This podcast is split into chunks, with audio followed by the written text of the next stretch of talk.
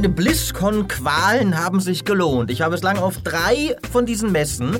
Am ersten Mal kommt meine, meiner, eine meiner Lieblings-RTS- und Rollenspielschmieden auf einmal mit einem Multiplayer-Shooter um die Ecke. Beim, Overwatch!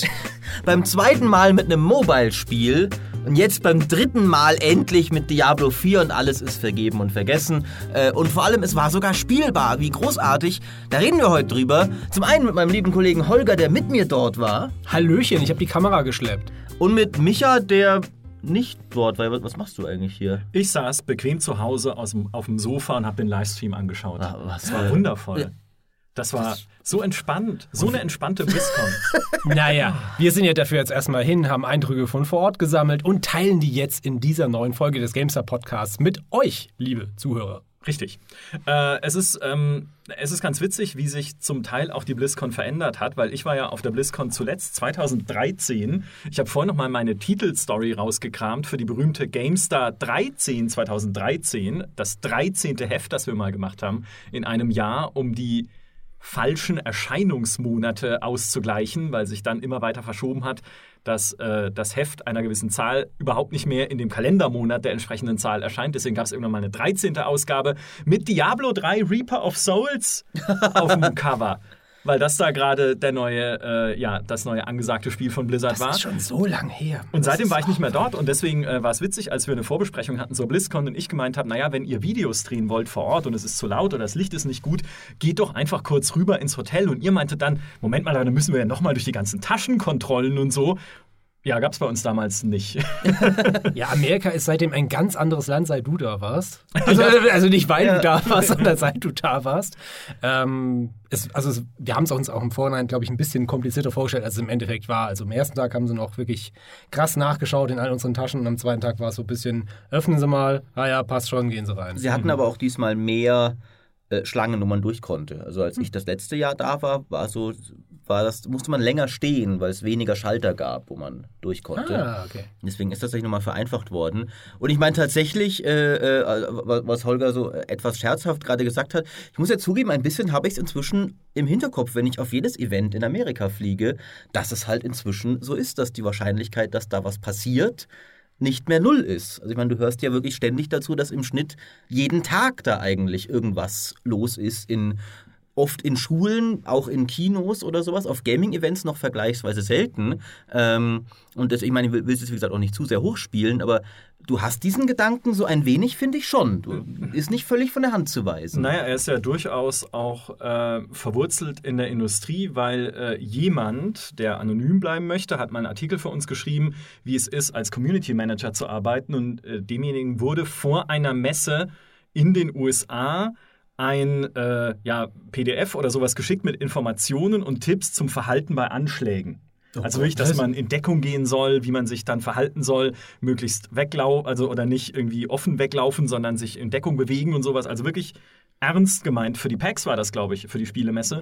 Also ähm, kann ich nachvollziehen. Ähm, Wieso ja. sagt ihr mir das erst jetzt nach der Messe? Ja, es damit du dahin geflogen Hallo? ich, ich brauchte jemanden, der meine Kamera hält. Ja, und es ist ja so schön, dass, noch, dass man sowas noch erleben darf, als so alte Leute, die wir nun mal sind in dieser Industrie. Es war deine erste BlizzCon. Ja, und ich war total aufgeregt und begeistert und, und wusste, so, so viel Planung, die da vor, vor, vorausging mit Journalistenvisum beantragen und wie komme ich da hin und ah, ich habe noch nichts gehört. Gibt's da wohl einen Transfer vom Flughafen nach Anaheim, weil das ist ja schon so eine Stunde vom Flughafen entfernt in L.A. Ähm, und voll die Sorgen gemacht und dann dort gewesen und hat eigentlich alles gut geklappt. Ja, Also, für, für dich. Äh, ich, ich darf nur mal anmerken, dass diese Sorgen nicht unberechtigt waren. Ich nenne jetzt keine Namen, aber ich hatte einen Kollegen, also man fliegt ja da oft mit anderen Journalisten noch, weil die BlizzCon ist ja ein Event, wo aus ganz Deutschland Leute äh, hinfliegen dann. Und ein Kollege, der auch ein Journalistenvisum Visum hatte, aber freier Journalist war, wurde in Dublin abgewiesen, weil du hast in Dublin, äh, ich meine, zum Glück schon in Dublin, ja, und nicht erst nachdem er noch zehn Stunden drüber geflogen ist, aber es gibt ja in Dublin schon einen amerikanischen Grenzposten sozusagen, der, der dich äh, schon mal screent.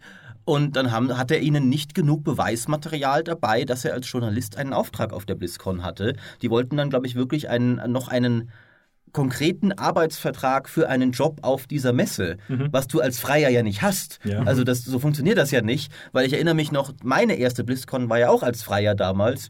Und es war relativ witzig, weil ich eigentlich ja nur dein äh, Mi- Mikrofonträger da war, Micha. Ich war ja da mega, das, das war ja so ein bisschen mega nebenbei, so, ja.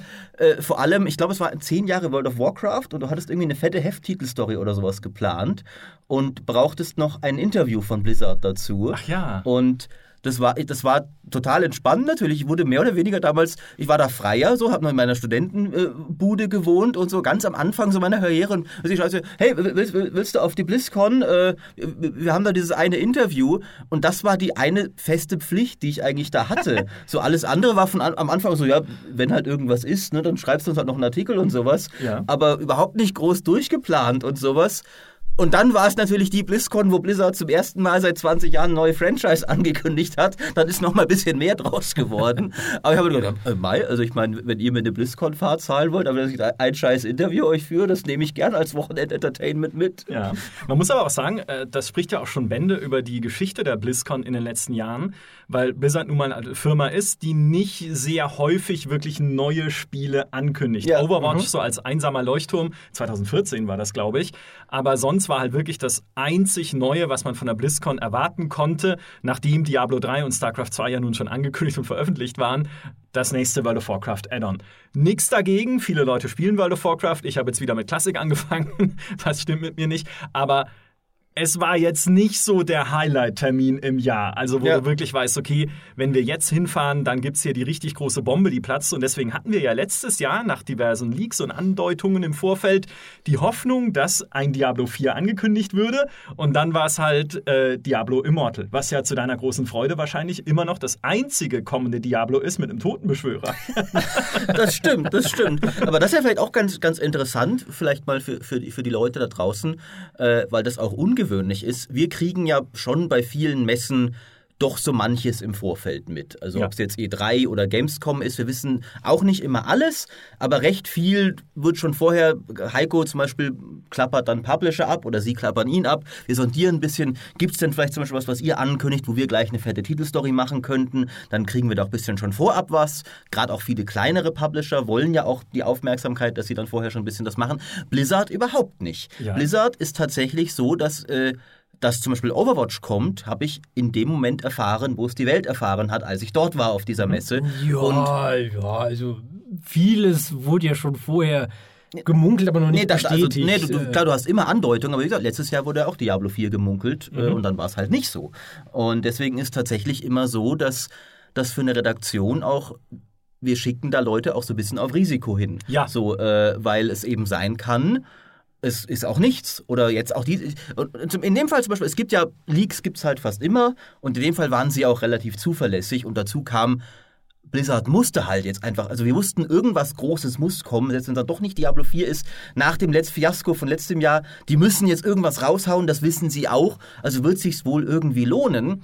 Aber zum Beispiel hätte auch sein können, dass einfach am Ende so, hey, one more thing, Diablo 4 Logo und das war's. Also einfach nur, wir müssen ihnen irgendwas hinwerfen, damit sie wissen, dass wir nicht nur an dem Mobile-Spiel arbeiten, aber wir haben einfach noch nichts zu zeigen. Fuck, dann zeigen wir ihnen halt ein Logo und dann hast du dann äh, einen, einen Mitarbeiter für die, für die, fürs ganze Wochenende hingeschickt, hast zwei Mitarbeiter in dem Zwei. Fall sogar, hast ja auch noch Leute eingeplant für den Abend, auch freie Newsautoren, die mit Dimi aus der Redaktion in dem Fall. Micha hatte auch schon geplant, er kommt am Samstag rein, um die Plus-Titel-Story, die, wie gesagt, wir noch nicht mal wussten, wie sie ausfallen wird, die ich ihm dann schicke, einzubuchen. Äh, das Livestream-Team äh, von Max hat ein komplettes Wochenende um die BlizzCon geplant mit Live-Schaltungen. Und es hätte uns alles zerschossen werden können, wenn es zu Diablo 4 zum Beispiel nichts gegeben hätte, groß. Ja. Ich glaube, äh, es gibt zwei mögliche Erklärungen dafür. Die erste ist, nun ja, Blizzard ist eine Firma, die sehr geheimniskrämerisch ist, ungefähr wie Rockstar. Da kriegst du einfach nichts aus den Leuten raus, selbst wenn sie Dinge wissen.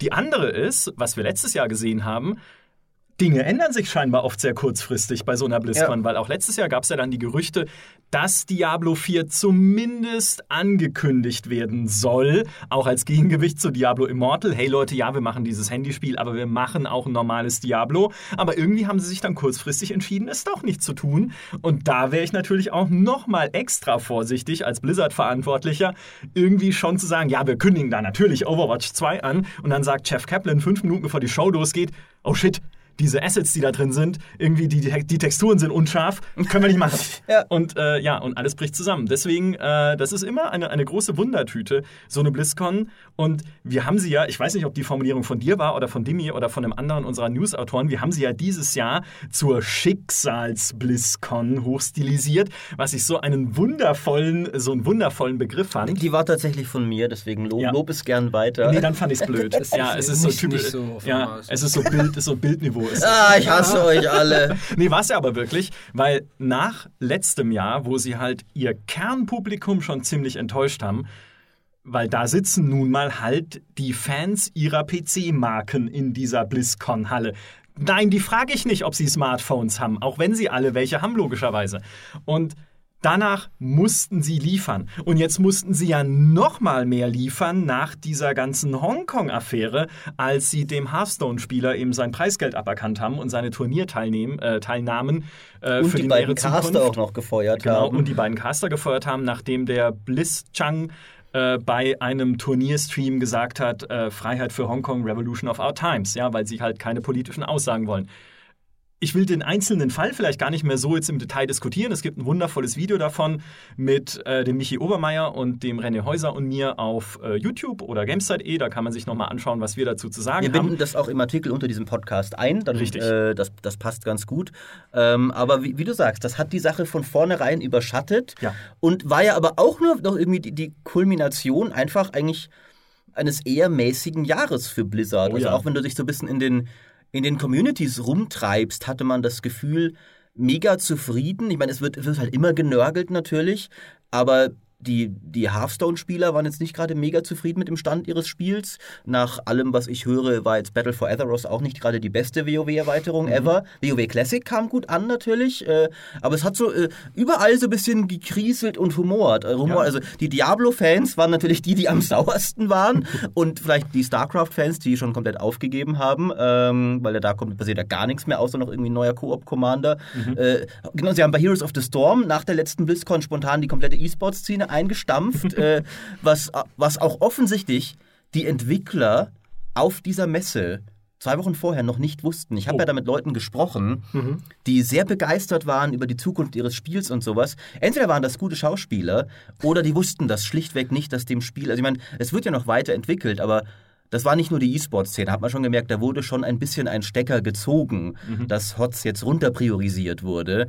Und da gab es auch dieses Jahr gar nichts, oder? Da, es gab immer wieder so einen neuen Helden und sowas, aber ist alles langsamer und seltener geworden. Und Krass. damals war es halt noch so wirklich so, da waren noch die Entwickler, diese beiden, die ich da gesprochen die waren so begeistert, so ja, wir haben jetzt ja den ersten Heroes of the Storm Helden, der kom komplett eigen von uns gemacht ist. Voll cool, jetzt machen wir da vielleicht mehr davon. Es gab dann noch eine zweite, die dann später kam, die aber komplett ohne Fanfare aus dem Nichts kam, wo du gemerkt hast, okay, da war wahrscheinlich mal noch mehr Story und so drumherum geplant, aber mhm. da ist mhm. jetzt kein Budget mehr da. Das hat mir im Hintergrund total leid getan um diese beiden Entwickler, mit denen ich da geredet habe. Äh, aber halt eben, also Blizzard allgemein es war jetzt nicht so, also es war nicht so, es war die, die allgemeine Wahrnehmung war ja nicht so, ja geil, BlizzCon, jetzt ehrlich gesagt wirklich so, okay, Leute, ihr müsst jetzt wirklich mal, es muss jetzt geil werden, es muss jetzt wirklich geil werden. Ja, ich glaube, die Firma an sich hat auch stimmungsmäßig jetzt nicht gerade ein berauschendes Jahr hinter sich. Man hört ja auch Dinge von wegen Stellenstreichungen und solche mhm. Sachen bei Blizzard selbst. Und mehr ähm, Einfluss von Activision und den Anzugträgern. Genau, und, so, und ja. wie, wer weiß, was wirklich hinter den Kulissen einer Firma vorgeht, aber es sind selten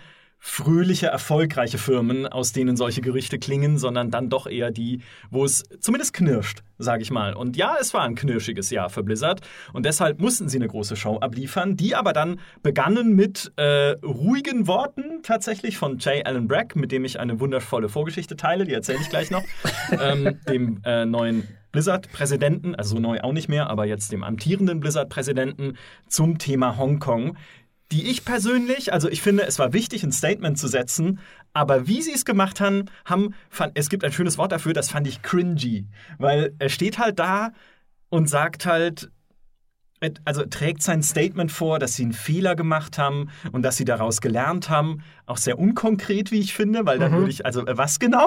was habt ihr jetzt gelernt? Ja, dass sie äh, irgendwie ähm, diese Vielfalt wichtig finden und dass sie das betonen wollen. Und das könnte man ja auch auf der BlizzCon sehen, wo Leute aus so vielen Ländern da sind.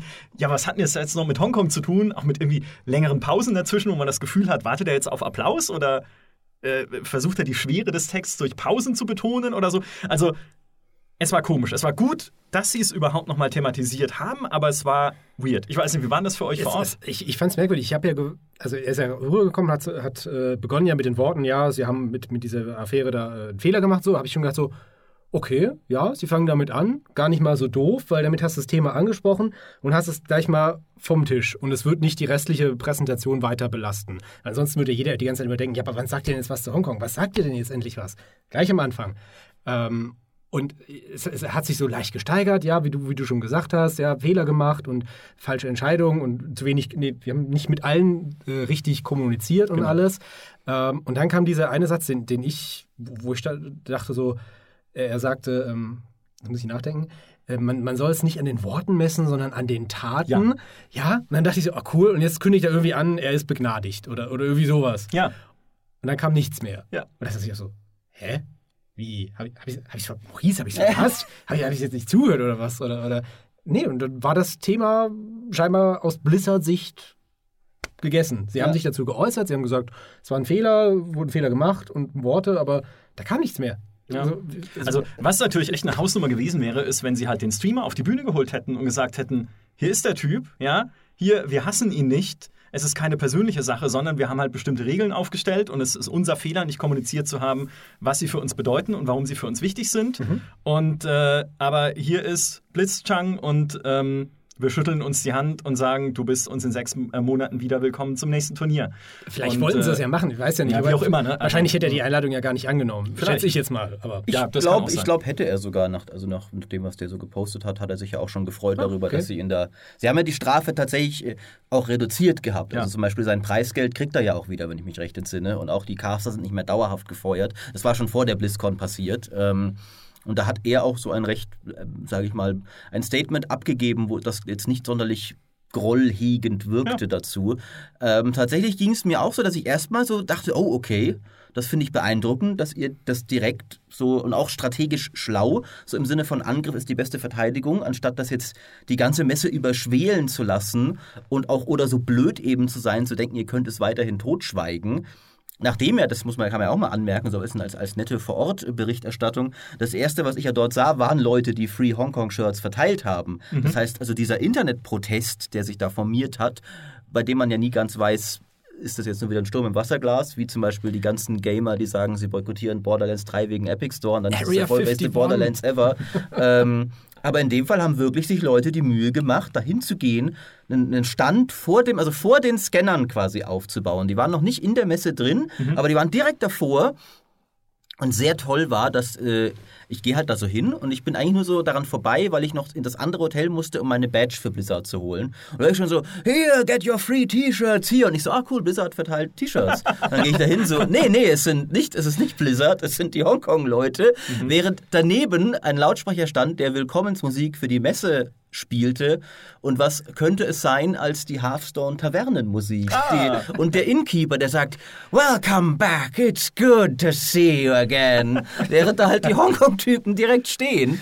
Ähm, und deswegen fand ich das dann erstmal gut, aber ich fand auch so, äh, sie haben, sie haben Fehler eingestanden, aber jetzt nicht wirklich so genau konkret, was der Fehler war. Ja. Also schon irgendwie so, ja, Kommunikation und sowas, aber damit ist ja auch eigentlich klar, okay, der Fehler war nicht, den Typen knallhart dafür abzustrafen. Das ist nicht ein Fehler aus Blizzards Sicht, sondern eher, äh, wir haben das nicht gut genug begründet. Äh, ja, okay, was ist denn die Begründung dann, die gute dafür? Ja, äh, unsere Verantwortung ist ja, die Welt mit Spielen zusammenzubringen. Ja, und wie macht ihr das jetzt genau? Äh, Ja, genau. Also fa- fand ich eben auch, das war dann, das wurde, die- wurde zunehmend schwächer dann, je weiter es ging und war am Ende so ein bisschen so irgendwie eine Entschuldigung, in die hoffentlich jeder lesen kann, was er will, so und in, wo aber auch die chinesische Regierung dann vielleicht irgendwie nicht zu angepisst ist, weil sie haben ja nicht gesagt, es war falsch, den Typen äh, zu bannen. Ähm, Es gab da noch ein ganz interessantes Interview mit PC Gamer mit ihm im Nachhinein, wo er äh, nochmal betont hat, eben nein, wir werden, wir, wir stehen zu der Entscheidung, dass wir diese Strafen so in, in der reduzierten Form und trotzdem, die werden wir nicht aufheben. Wir finden immer noch, dass die angemessen sind. Äh, er hat aber auch gesagt, was ich ganz interessant fand, dass das, ähm, das konnte man ja schon vermuten, dass dieses Statement in den chinesischen so so sozialen Medien, das ja so ein bisschen sehr dem entgegenstand, was Blizzard offiziell gesagt hat, hey, wir wollen keine politischen Aussagen und der chinesische Hearthstone-Account sagt, wir werden immer weiter äh, die, die Ehre des Vaterlandes verteidigen. Ähm, aber der wurde wohl tatsächlich, das wurde von, von NetEase, äh, also dem chinesischen Partner, gepostet und laut J. Allen Bragg, er hat sogar gesagt, wir haben das nicht freigegeben mhm. und würden es auch nicht tun. Mhm. Was ich äh, in mehrerlei Hinsicht interessant fand. Erstens mal, dass er da dann sich doch davon distanziert, Gleichermaßen sagt es aber auch, okay, aber dieser chinesische Partner darf anscheinend dann doch mit Blizzard-Logo posten, was er will. Äh, ja, aber das sind ja genau die Dinge, die ich gerne erklärt bekommen hätte ja. schon vor der BlizzCon. Ja. Also was er sagt, ne, wir, wir, haben nicht mit euch kommuniziert, ist ja vollkommen richtig. Dann sagt mir das doch. Dann stell dich doch mal vor eine Kamera und erklär mir, dass du mit diesem Statement nicht einverstanden bist und dass es nicht freigegeben war von Blizzard. Hätte vielleicht schon ein bisschen geholfen, auch bei den ja. Debatten, die wir dann geführt haben. Also ähm, ja, mal gucken, mal gucken, wie das jetzt in Zukunft weitergeht. Aber was man dazu anmerken muss, du hast ja schon gesagt, äh, diese Aktivisten standen ja direkt vom Haupteingang. Ich habe mich am zweiten Tag, die standen ja an, beiden Tagen schon da und am Abend äh, vorher auch schon. Mhm. Ähm, ich bin einfach mal zu denen auch mal hin und habe mal so mit denen so geredet. Sag mal, wie ist denn das hier so? Wie wird das denn von der Community angenommen? Wie wird das denn von Blizzard angenommen? Haben die irgendwie gesagt, so, es ist ihnen nicht so recht oder so? Und die haben zu mir gemeint, also Blizzard hat denen keine Probleme gemacht. Die haben gesagt, solange ihr da nicht auf das Privatgrundstück geht und einfach vorne dran stehen bleibt, klar, könnt ihr machen. Also haben nichts dagegen. Polizei ist auch nett zu denen und alles. Also ist ja auch Redefreiheit in den USA. Das äh, muss man ja auch mal denken. Nette das Polizei das, das, ist ja, das ist ja ein Grundrecht und alles. Und äh, sie haben auch zu mir gemeint, es waren tatsächlich in den zwei Tagen nur zwei oder drei äh, Gamer aus der Community von Blizzard, also Fans, die das Ganze negativ äh, kommentiert haben und gesagt haben, was, was soll denn der Mist oder, oder was denn das hier, Dreck, äh, sehe ich nicht ein. Mhm. Also man muss sagen, also das Publikum war schon eher auf der Seite auch von diesen Hongkong-Aktivisten und äh, von den T-Shirts, die sie verteilt haben. Äh, ich habe gefragt, wie viel es waren. 4000 haben sie, oh, haben wow, sie gehabt, okay. also schon nicht wenig. Aber trotzdem fand ich, man hat recht wenig von diesen T-Shirts und, und, so, die dann als Statement auch sind, dann auf der Messe gesehen. Du hast hin und wieder mal einen gesehen, der so ein T-Shirt hatte paar Mal auch Winnie the Pooh Verkleidung oder Leute, das die war Winnie the Pooh Das erste, was wir dann auf der Messe kommt uns Winnie Pooh entgegen. Äh, und das ist ja, das ist ja zumindest die eine Aktion, die er sogar konkret genannt hat in seinem Statement, an denen man sie messen soll, dass sie tatsächlich das alles komplett erlaubt haben. Also, dass sie, haben, äh, sie haben die Leute mit diesen T-Shirts auf die Messe gelassen, sie haben die Leute direkt davor. Ich meine, ich kenne mich jetzt mit der Rechtslage ehrlich gesagt nicht aus, ob man das schon irgendwie als, ich weiß nicht, als Belästigung vielleicht doch irgendwie hätte melden können. Äh, das weiß ich jetzt tatsächlich nicht, aber anscheinend haben sie es nicht mal versucht. Ja, gut, sie, äh, sie, haben ja, sie haben ja nur auf den T-Shirts stehen gehabt, glaube ich, Solidarität mit Hongkong oder Free Hongkong halt ja. und haben nicht gesagt, Blizzard ist ein Kackverein. Ja, das, äh, sie haben es ja auch clever, sie haben es ja clever gemacht, weil was auf diesen T-Shirts stand, waren ja Blizzards eigene Firmengrundsätze, dieses Think ah, ja. Globally, Every Voice Matters und sowas also selbst wenn Blizzard wollte, es wäre ihnen, glaube ich, sehr schwer gefallen, dagegen zu argumentieren, weil das ist doch in eurem eigenen Firmenmanifesto drin. ähm, aber auch, aber auch eben, wie gesagt, im, im vollen Winnie Pooh-Kostüm kommst du auf die Messe, obwohl das offensichtlich nichts mit Blizzard zu tun hat und recht klar ist, was damit gemeint ist. Ähm, ist jetzt, wie gesagt, kann man auch alles zynischer interpretieren, was wäre wohl, stell mal vor, ein Typ wäre auf Social Media gegangen, hätte gesagt, ich wurde gerade aus der BlizzCon geschmissen, weil ich dieses Shirt anhatte oder ein Winnie Pooh Kostüm gehabt hätte. Das wäre ein Shitstorm gewesen, ohne Gleichen. Aber trotzdem, das zumindest kann man eben festhalten. Abgesehen davon finde ich eben auch, also von den versprochenen Aktionen, von den Taten, an denen man sie messen soll, wurde recht wenig gezeigt. Das wird sich noch für die Zukunft zeigen müssen. Aber ich meine, ja. so wie das klang, ist ja eigentlich, wenn jetzt zukünftig nochmal jemand für Hongkong ausspricht, werden wir genau gleich verfahren. Wir werden nur versuchen, schneller ein netteres Statement dazu zu veröffentlichen. Naja, und vielleicht die Strafe halt nicht mehr ganz so drakonisch ausfallen lassen. ja, aber, aber ja, also in der reduzierten Form, genau. Ja. Das, mhm. das, ja. Und wir versuchen halt, also nochmal, ich finde ja, ne, sie, wenn Sie versuchen würden, wenigstens zu erklären, wie Ihre Haltung eigentlich ist und warum Ihnen sowas wichtig ist, Bitte, ja, aber dann tut es wenigstens auch. Wie gesagt, es gab schon bei uns eine längere Diskussion dazu. Ähm, deshalb wollen wir es nicht nochmal komplett aufrollen, weil sonst sitzen wir, glaube ich, noch ähm, zwei oder drei Stunden hier. Es gab auch jemanden übrigens, der bei einer Fragerunde aufgestanden ist und nochmal statt eine Frage zu stellen bei der versammelten Designerriege auf der Bühne nochmal gesagt hat, äh, Free Hong Kong Revolution of Our Times mhm. ins Mikrofon statt einer Frage. Den haben sie, glaube ich, auch nicht rausgeprügelt. Obwohl, wer weiß, ne? aber ich weiß, also ich habe nichts davon gehört, sagen wir es mal so. Und ähm, Nun gut. Aber abgesehen davon, genau, also ich wollte nur mal, was Holger auch schon sagte, abgesehen davon tatsächlich ist wenig wirklich passiert. Also Mhm. ich man hätte, ja, ich habe ja schon eigentlich gedacht, vielleicht haben ein, zwei von den Protestierern noch irgendeinen größeren Skandal geplant, den sie vielleicht irgendwie bringen es- wollen. es gab Aber ja- auf der Messe war dann doch, war das dann gar kein so großes Thema mehr. Ja, es, es, es gab noch eine Aktion, die ich, die, da war ich aber nicht dabei, ähm, ähm, bei, der, bei der Hauptpräsentation, ähm, glaube ich war es, ähm, als äh, diese Hearthstone-Sachen präsentiert wurden, ähm, sind halt, ist halt so ein geschlossener Block von ungefähr, glaube ich, 50 Leuten halt gle- gleichzeitig aufgestanden und hat halt äh, das Gebiet verlassen, wo, wo sie die Präsentation gemacht haben. Aber ähm, da saßen wir ja auch nicht nebendran. Äh, also es ist auch eine Protestaktion, klar, und das ist auch recht harmlos, aber es ist halt einfach ein Statement von einer Gemeinschaft von Ja. Menschen. Ja. Aber dann hat es Blizzard ja tatsächlich, glaube ich, auch, äh, sage ich jetzt völlig wertfrei, geschafft, ähm, auch allerlei Shitstorm einfach zu ertränken in dieser Flut an, muss man eben doch sagen, spektakulären Ankündigungen, was ja der Plan offensichtlich war. Ja. Also, dass äh, die Leute haben halt dann natürlich doch am Ende mehr über Diablo 4 geredet am Ende als über die Hongkong-Geschichte, was auch immer man davon jetzt halten mag. Äh, und das war dann auch die Stimmung auf der Messe. Was Ja. dich halt persönlich ja mehr trifft, ne? Ja. Aber naja, ich sag mal, Blizzard, Glück gehabt, dass es jetzt nicht vor einem Jahr war, weil dann wäre Diablo Immortal. Oh, das wäre, oh ja, oh Gott. Dann die Phones, ja, und äh, April Fool's Joke. Und der chinesische Partner NetEase hier Ja, auf der Bühne, um das richtig. Spiel vorzustellen. Also, ja, vielleicht hat er, war da, hat ihn da das Timing dann doch ein bisschen. die diesmal war ja gespielt. Diablo Immortal überhaupt nicht. Also es Ja. wurde währenddessen, du konntest es schon spielen auf der Messe, Mhm. aber die Inhalte wurden währenddessen im Blog veröffentlicht, aber nirgendwo auf der Messe angesprochen. Ja, Also- ja, nee, aber- das, die haben nur so einen Aufsteller. mal- Ich, Ja, war- ich genau. bin an dem Stand gewesen. Aber das ist ja sogar äh, inzwischen ist dieser BlizzCon-Effekt ja sogar einfach ein Meme geworden, weil wir auch, als wir bei Paradox waren auf der PDX-Con mit Holger zusammen, ähm, der, äh, der Business Development Director von Paradox gesagt hat, Sowas machst du einfach nicht. Du gehst nicht auf eine Bühne, würden wir hier auch nicht machen, und announced ein Mobile-Spiel vor deiner Hardcore-PC-Community. Du kannst es trotzdem machen. Die haben ja auch Stellaris Galaxy Command angekündigt und Halo Artworks geklaut und alles Mögliche.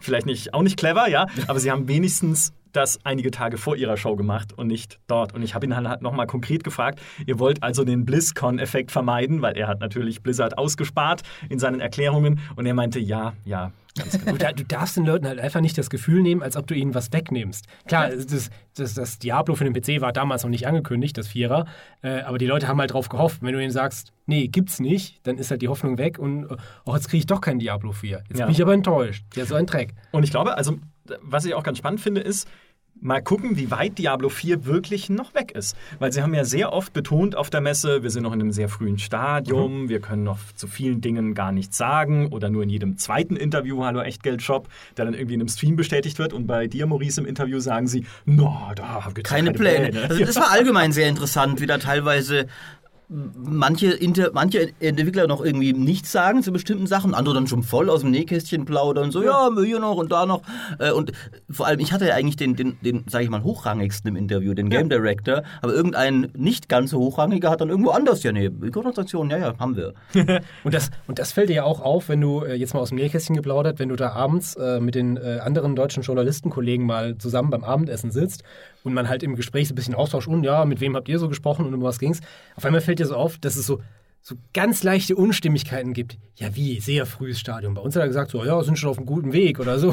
Bist Ja. fertig? Und, äh, dann, und dann, dann denkst du so, hä? Okay. Das, ja. das ist tatsächlich ga- ganz schwierig an der Nachverarbeitung der BlizzCon, dass einerseits, um, wieder um ganz pragmatisch, du musst halt einigermaßen zeitig mit deinen Eindrücken raus, äh, aber es die, die Message, dadurch, dass da sehr viele Leute, sehr viele unterschiedliche Leute interviewen, die vielleicht auch von der Firma, wie gesagt, der eine ist vielleicht einfach ein bisschen lässiger drauf, ne, der andere ist, hat irgendein Briefing vielleicht nicht bekommen, kann ja tausend Gründe haben. Ähm, und der andere ist vielleicht auch wirklich einfach ernsthaft der Meinung, dass seine Kollegen das Spiel ein bisschen unterverkaufen, wenn sie sagen, es ist noch mega unfertig. Wer weiß. Äh, und dadurch ent ent entstehen tatsächlich, äh, dann wirst du aus unterschiedlichen Quellen und Medien teilweise auch leicht unterschiedliche Eindrücke und Fakten sogar bekommen, Ja. weil es eigentlich noch ein paar Tage dauert, bis man das so alles komplett fertig zusammengepuzzelt hat, äh, Ja.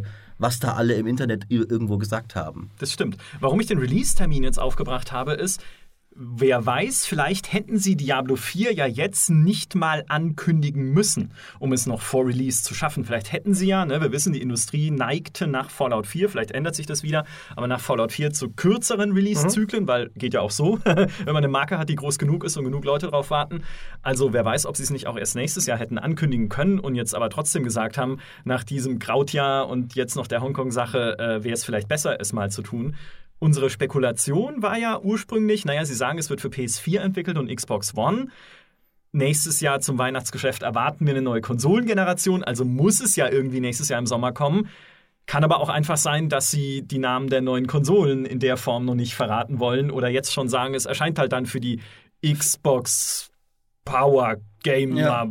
Edition. Vielleicht dürfen sie es ja auch noch gar nicht ja, sagen. Vielleicht ist ja das die, die große Überraschung bei den Präsentationen von Sony und Microsoft, wenn endlich die neuen Konsolen äh, mal so richtig angekündigt werden, nicht nur so ominös angeteasert ja. werden, dass sie dann sagen können, und außerdem kommt da Diablo 4 drauf und dann drehen alle durch. Also, sagen, also ein Entwickler, der David Kim, hat auch wieder eben in so einem Livestream mit, mit Riker, dem die großen Diablo-YouTuber, gesagt, äh, das sind halt gerade die Konsolen, die wir haben. Deswegen entwickeln wir für die. okay. Wir wissen auch noch nicht, wie die nächsten aussehen. Aha. Ich weiß nicht, ob ich das glauben soll, weil ich meine. Haben die die halt Wired-Artikel nicht gelesen? Ist halt, ist halt, ist halt, also, ich meine, Blizzard wird jetzt eigentlich schon Zugriff auf was auch immer es an Prototypen für Entwickler gibt, äh, haben.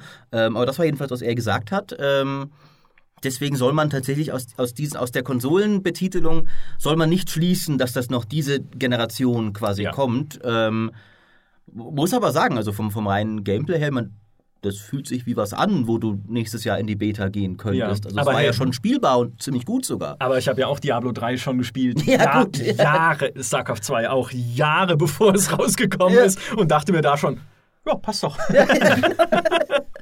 und dann, äh, ja, dauert es noch, dauert's noch echt ewig. Ich war so äh, nach Diablo 4, äh, nachdem sie auch diese Bühnenpräsentation hatten mit diesem fantastischen Renderfilm, wie halt mhm. immer, ja, danke Blizzard, macht halt endlich euren Film und lasst es gut sein. Aber der war schon besonders geil, weil der war wirklich, der war ja auch neun Minuten oder sowas. Ja, lang. ewig also richtig, äh, also, wir haben, wir, haben, wir haben eine halbe Minute davon gar nicht gesehen. Ja, wir, da sind die Bildschirme ausgefallen live. Also ich, im Stream glaube ich dann tatsächlich nicht, äh, aber bei uns vor Ort mitten in, die, in, der dritten Minute dieses Trailers, also als die Action anfängt hm? tatsächlich, ja. äh, hattest du einfach äh, ging der Bildschirm nicht mehr. Nein. Du hattest doch. nur noch so, so, so eine so, Fehlermeldung. So, nee, so, so ein Bild im Bild im Bild. Ja, so, Bild, ganz komisch, genau. Und, äh, und, und ich dachte mir schon so, okay, okay, das wird, das wird die nächste BlizzCon-Katastrophe. Sie verkacken gerade ernsthaft das Diablo 4 Announcement, das ihnen den Arsch retten soll. Und überall im Hintergrund. Buh, ja. buh. Okay.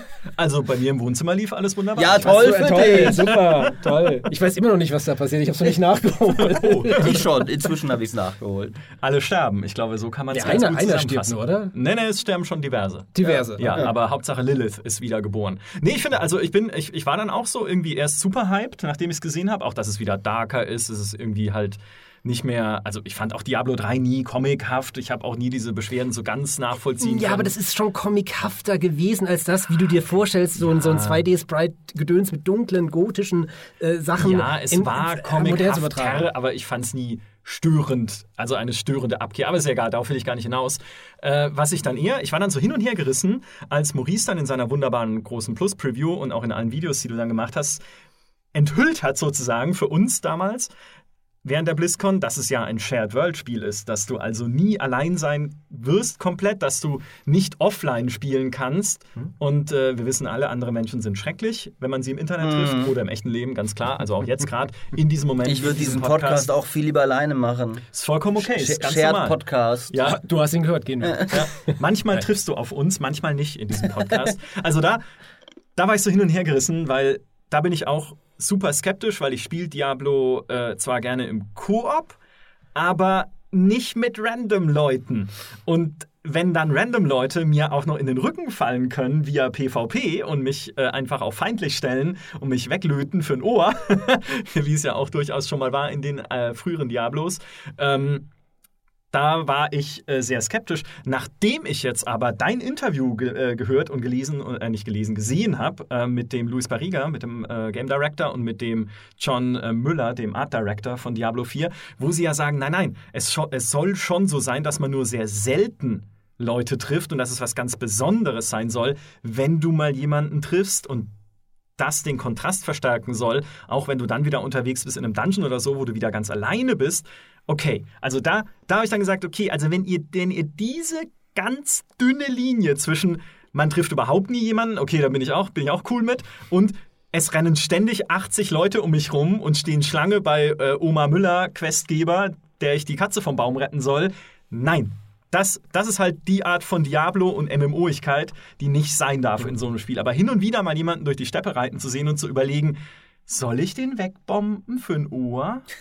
Das, also ich fand, das war vor Ort ja ganz geschickt gelöst, beziehungsweise vor Ort, äh, wo wir waren, äh, gab es ja so ein paar Rechner aufgebaut, ich glaube 20 Stück waren es, oder 10, 20, irgendwas, ich habe nicht gezählt. Das ist doch egal. 20, Keine 20 Ahnung. Rechner. Ähm, und da konnten äh, unter anderem die ganzen geladenen Journalisten mal so in einem abgestellten Kämmerlein miteinander alle spielen. Ähm, und du hast hin und wieder mal jemanden getroffen. Natürlich waren das jetzt Also im Spiel jetzt. im Spiel. genau. Äh, natürlich hast du da mal auch, warst du dann auf einmal so zu zweit oder zu dritt da gestanden. Das ist aber natürlich der Situation vor Ort geschuldet. Das hat ja nichts mit dem zu tun, wie du es später im Spiel hoffentlich haben wirst. Das weiß man ja eben. Das- das Das, ist- ist halt, was sie sagen. Genau. Äh, und ich finde halt, äh, also ich habe mich dann natürlich auch bewusst in meinem Eindruck entschieden, ein bisschen mehr darauf zu gehen, was sind die handfesten Fakten, wie wir sie in der Demo gesehen haben, ein bisschen weniger darauf, was sagt der Entwickler, wie es dann irgendwann mal hoffentlich im Idealzustand sein wird. Denn selbst wenn er sich das so vorstellt, man kann ja die Spieler vielleicht schon irgendwie so verteilen, dass so in der Wildnis es relativ selten passiert, aber es wird ja dann auf jeden Fall doch auch belebtere Hubs geben. Ja. Und äh, machst du das dann da auch so, dass dann ein Spieler, der, du hast, was weiß ich, du hast so eine riesige Map und hast da zehn Spieler drauf und es ist, ist dann genug, dass die auf, wenn sie alle in der Wildnis sind, laufen sie nicht über den Weg. wenn sie dann in die Stadt gehen, alle zehn auf einmal, blendest du sie dann plötzlich aus und machst sie auf andere Server? Oder habe ich dann doch jetzt auf einmal die zehn hier wieder dann drin, die alle zum gleichen Questgeber müssen? Äh, weil in, es gibt ja dann doch wieder Orte oder auch wie, sie, wie diese Weltbosse und so, wo sich halt Spieler automatisch sammeln werden. Aber auch halt beim Questgeber, das, hat, das war ja genau die Situation, die ich halt im Spiel hatte, dass dann eine Mutter dir erzählt, oh, mein Sohn hat schlimme Visionen, das ist ganz grässlich. Ähm, da liegt er auf dem Bett, niemand im Dorf will helfen. Guck ich rüber, stehen vier Druiden da um das Bett rum, ja, und fragen den Typen schon aus, weil sie halt einen Schritt, einen Dialogschritt weiter in der Quest sind. Und, ja, das ist Käse. und, und das ist halt, das ist ein Stimmungskiller, der halt schon eben im Hub passieren kann. Ja. Und das ist ja der Social Hub, wo wahrscheinlich dann doch eben häufiger Spieler sein werden. Ähm, eine Sache haben sie zum Glück dann später, das hat er mir witzigerweise, und ich habe ihn da auch ein bisschen falsch verstanden. Er hat mir auch im Interview gesagt, ähm, äh, bei wichtigen Story-Momenten bist du erstmal allein. Ich habe das nicht so verstanden, vielleicht war es auch mein Fehler, dass du tatsächlich erstmal die ganze Kampagne über in den Kampagnenbieten keine Shared World hast. Das haben sie ja in, in dem Panel dann danach nochmal gesagt. Ähm, auch da ist aber natürlich noch unklar, wie eng definieren sie die Kampagnengebiete. Also ist quasi in Stadt A findet eine Story-Quest statt, in Stadt B auch eine.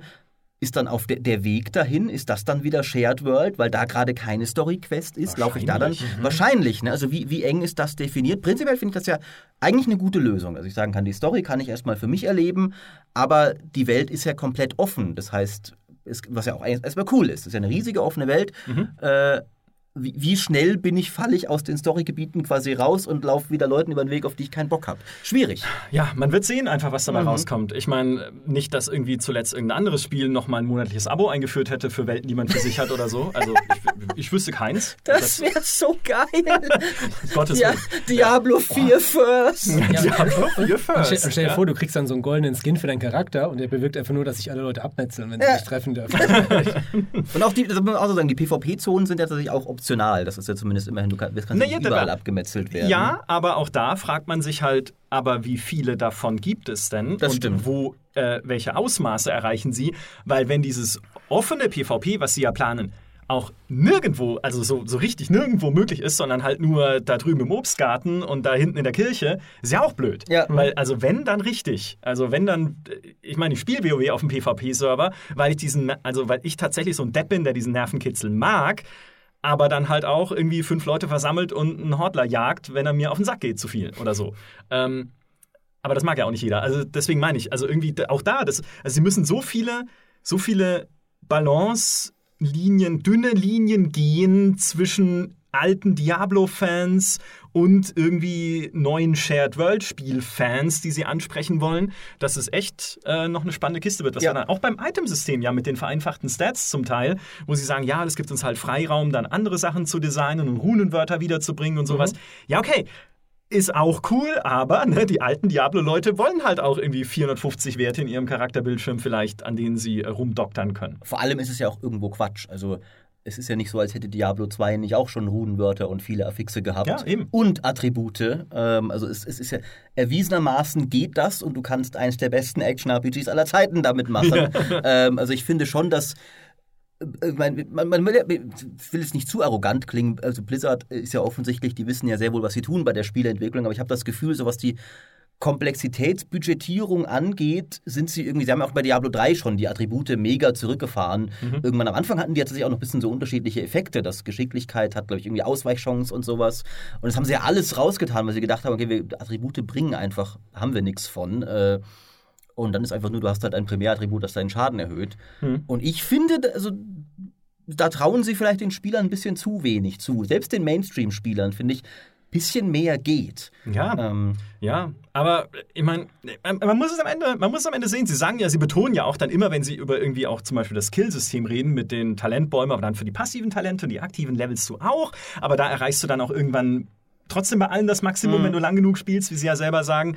Und so weiter und so fort. Aber dann betonen sie auch immer, ja, aber das kann sich ja alles noch ändern. Überlegt mal, wie Diablo 3 in den ersten Demos war, äh, die ihr gespielt habt, wo ich dann auch gedacht habe, oh, stimmt. Als die Runen auch, die noch irgendwie äh, droppen konnten von Gegnern. Und man hat sie dann in Fähigkeiten zugewiesen und sie waren nicht fest bei jeder Fähigkeit als Modifikator, den man aktivieren konnte und lauter solcher Irrsinn.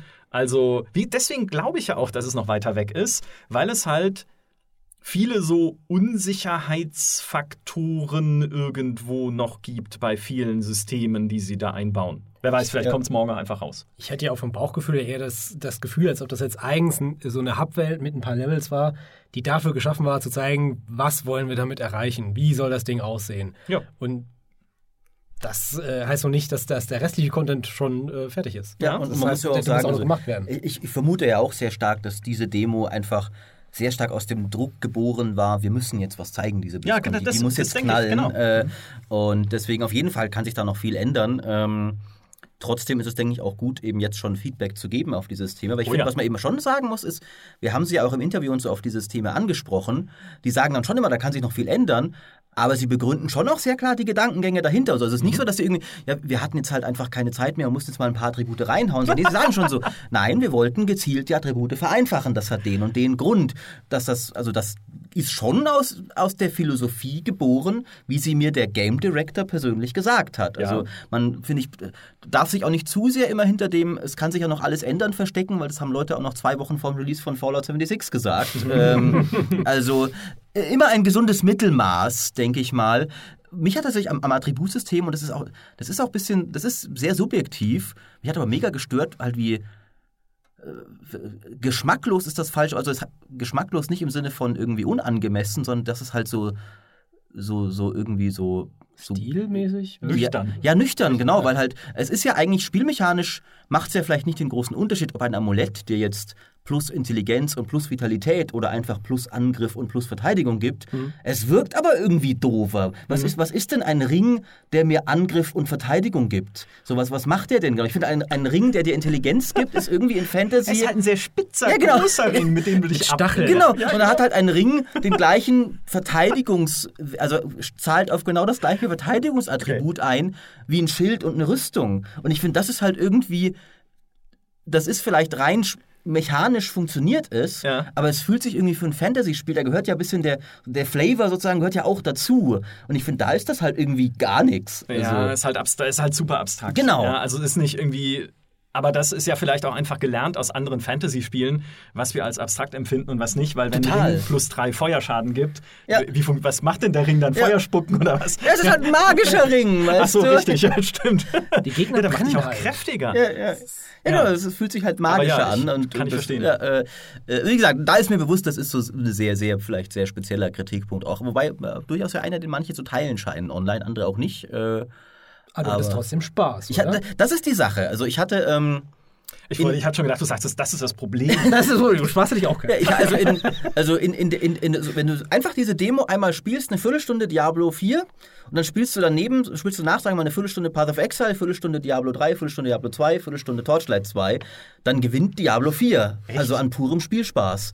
Eindeutig. Aber warum? Aber weil, weil das Ka- Kampfgefühl einfach so Das viel geht- das geiler geht ist. so- Das fühlt sich also so es gut an. Es spielt Ähm, sich locker, aber hat trotzdem Impact, wenn Genau, du es halt hat, spielst. es hat Impact, es sieht auch, äh, es, ist, es sieht jetzt, finde ich, technisch ist es noch nicht, noch nicht mega fortgeschritten, aber der Stil ist geil.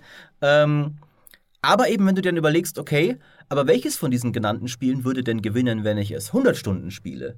Und da habe ich das Gefühl, ist Diablo 4 noch nicht ganz so gut aufgestellt Ja, mit gut. seinen, wie gesagt, klar, da muss, kann man nur extrapolieren natürlich, auch kann sich auch noch viel ändern, aber da ist halt so ein bisschen, also nach nach 100 Stunden Spielzeit hätte ich keinen Bock mehr, wenn wirklich jeder Ring plus Angriff plus Verteidigung hat. Ja. Das, das, da muss halt irgendwie, da muss mehr gehen, ja. Ähm, Aber und ja, Du merkst ja alleine schon, wir leben in einer neuen Zeit, weil Diablo-Entwickler schon bei der Enthüllung ihres Spiels das Wort Endgame in den Mund nehmen. Allein das wäre ja bei Diablo 3 undenkbar gewesen, weil alles, was wir aus Diablo 2 an Endgame kannten, waren halt Balrans oder sowas. Ja? Also wirklich so die, die, das, das niederstmöglich selbstgemachte Endgame, das es halt damals gab, so im, im Battlenet. Und ähm, dass sie aber jetzt schon von Anfang an sagen, ja, es wird wieder sowas geben wie die Nephalem-Portale, aber mit so zufälligen Eigenschaften, wie die Karten dann in Path of Exile, also dass sie auch da sich ein bisschen was abgeschaut haben, dass sie versuchen, vielfältigere Sachen anzubieten. Klar weiß man äh, noch nicht, was das alles heißt, am Ende sind es halt doch wieder nur Kopfgelder oder sowas, aber dass sie zumindest schon jetzt so auch immer wieder einfließen lassen, hey ja, es ist auf lange Lebensdauer ausgelegt und wir haben auch unsere Lektionen in dem Bereich gelernt. Wir machen keinen dummen Inferno-Modus, der am Ende so schwer wird, dass du halt nur noch 400 Mal dasselbe Gebiet machen kannst, weil alles davor bringt schlechte Beute und alles danach ist unmöglich zu schaffen. Also, ne, dass sie halt jetzt zumindest die Lektionen einfließen lassen aus den ganzen Dingen, die bei Diablo 3 nicht so gut gelaufen sind. Ja, also da muss man sagen, Also sie das. das. das haben sie auch, glaube ich, war das in meinem Interview? Nee, äh, doch, es war, glaube ich, in meinem Interview, das war, glaube ich, nicht Diablo äh, 4, ich glaube, das war World of Warcraft. Das war auch so ein bisschen die, die Frage, wo sich denn die ganzen Entwickler von Blizzard ihre Informationen herholen. Was wollen die Spieler denn und Ah, ja. alles? Äh, Wo kommt das denn her? Verteilt ihr Fragebögen dann und, und, und die Leute füllen es aus und dann wissen wir, wir müssen 30% mehr Gegner reinmachen oder so. Äh, nee, also es ist halt auch tatsächlich, ist ja auch die BlizzCon selber so ein äh, großer Anlaufpunkt für die Entwickler, weshalb die ja auch alle da waren, ähm, um mit den Fans ins Gespräch zu kommen. Es wurde auch extra darauf hingewiesen, hey, hier sind Staff-Mitglieder da, einfach mal ansprechen, die tragen diese blauen T-Shirts, haben sie meistens getragen, so hellblaue. Ähm, und einfach mal ins Gespräch kommen und sagen, hey, was fandst du geil oder was fandst du nicht geil? Dass halt auch mal dieser direkte Eindruck kommen kann, dieser ungefilterte. Äh, da, also ich. Ja, wer weiß, wie wahr das ist. Also, ich meine, ja, sowas würde ich auch sagen, wenn ich eine Messe halt, mache. ja. ja, es ist ja immer wichtig, auch mit Leuten zu reden, ist ja klar. Aber dass die sich nicht auch irgendwie Spielerdaten und sowas anschauen und ihre Spiele auswerten. Das machen sie ja bestimmt ja zusätzlich noch. Das können die. Die haben da Ja, bestimmt ja. irgendwelche Analysetools, dass sie schauen können, wie viele Stunden wurde in, in Stufe 4 von Diablo 3 verbracht. Ja, genau. Oder welche Quest wird in World of Warcraft am meisten gespielt oder am meisten geskippt oder. wahrscheinlich schon, ja. Ja, wahrscheinlich schon. Ja, wie Was- war das 50 Hasen? Irgendwas mit Hasenfällen weiß ich noch. Was, was, äh, was glaube ich, aber auch ein, ein wichtiger Einfluss auf Diablo 4 war, ich meine, ist ja irgendwie offensichtlich mit der Shared World, aber äh, ist Destiny. Ja, klar. Äh, und zwar, äh, glaube ich, auch recht direkt, weil wenn du dir äh, so ältere Interviews und so anschaust, hörst du oft von dem Umgekehrten, dass die, die, die Destiny 2 Entwickler, die waren ja früher noch bei Activision Blizzard äh, und haben dann, konnten auch mit, mit Blizzard dann sich treffen und austauschen. Und die haben sich dann von den Diablo Immortal Entwicklern, habe ich das versta- richtig verstanden, auch ein bisschen Rat geholt, weil die ja nach Diablo durchaus auch in so eine Krise kamen, dass Destiny 2 nicht so gut ankam und wie, wie können wir das ein bisschen verbessern und sowas. Und Diablo hatte es gerade schon geschafft, aus einer Krise rauszukommen mit einem Add-on und sich zu retten sozusagen. Und ich habe da mehrfach gelesen, dass es zwischen diesen Teams durchaus dann direkten Austausch, wie man denn Loot-Systeme macht, wie man Spieler belohnt und sowas gegeben hat. Ähm, und ich würde mich nicht wundern, wenn das dann auch eben hinter den Kulissen, was wir dann eben damals noch gar nicht wussten, dann auch das Diablo-Team mal gefragt hat, wie macht ihr das mit der Shared World? Ich Ja, wusste, was macht man das da am besten? Wie, wie geht denn das? Äh, weil dass sie auch recht bewusst diesen, diesen Begriff benutzen, der, der Shared World. Das ist ja ein recht spezifischer Begriff eigentlich, den so viele Spiele gar nicht haben, weil oft sind es dann einfach direkte MMOs. Ja. Shared World ist schon so, finde ich, auch recht konkret ein Destiny-Ding eigentlich. Äh, Und äh, genau, aber das, das fand ich noch ganz interessant. Ja, das stimmt. Wollen wir vielleicht noch über die anderen Spiele sprechen, Ja, bevor es dieser Podcast andere. endet? Oh Gott. Ja, der ein oder zwei. Weil äh, ich bin ja, jetzt wo ich wieder in World of Warcraft äh, drin bin, äh, fand ich ja ganz diese, die, diese Zwischensequenz, die sie gezeigt haben, bei ihrem Eröffnungspanel von World of Warcraft Shadowlands, famos, ja, leider, auch wenn die Lore halt inzwischen hoffnungslos verstrickt ist und verwirrend und in Teilen nicht gut auserzählt und sowas. Ich ne, musste also, tatsächlich fragen, wer ist denn jetzt der Lichtkönig? Ich ähm, der Bolvar vor Dragon. Richtig, ich dachte nämlich immer noch, dass es Arthas ist. Ja, aber du musst, Spoiler, du pst. musst, ja, aber musst du, nee, aber was hat, das ist Arthas ist ja, der Arthas ist seit irgendwie äh, acht Add-ons nicht mehr sehen, der ist seit Wrath of the Lich King. Aber äh, tatsächlich, also es gibt so viele Dinge, die sich da ändern und dann Sylvanas, die ja jetzt im Prinzip eine Schurkin ist, ne, vor zwei Add-ons war sie noch die Anführerin der Horde und äh, hat dann irgendwie Teldrassil niedergebrannt, warum auch immer, ja, also, weil sie sauer war, einen schlechten Tag gehabt. Aber Gründe. also viel, viel passiert.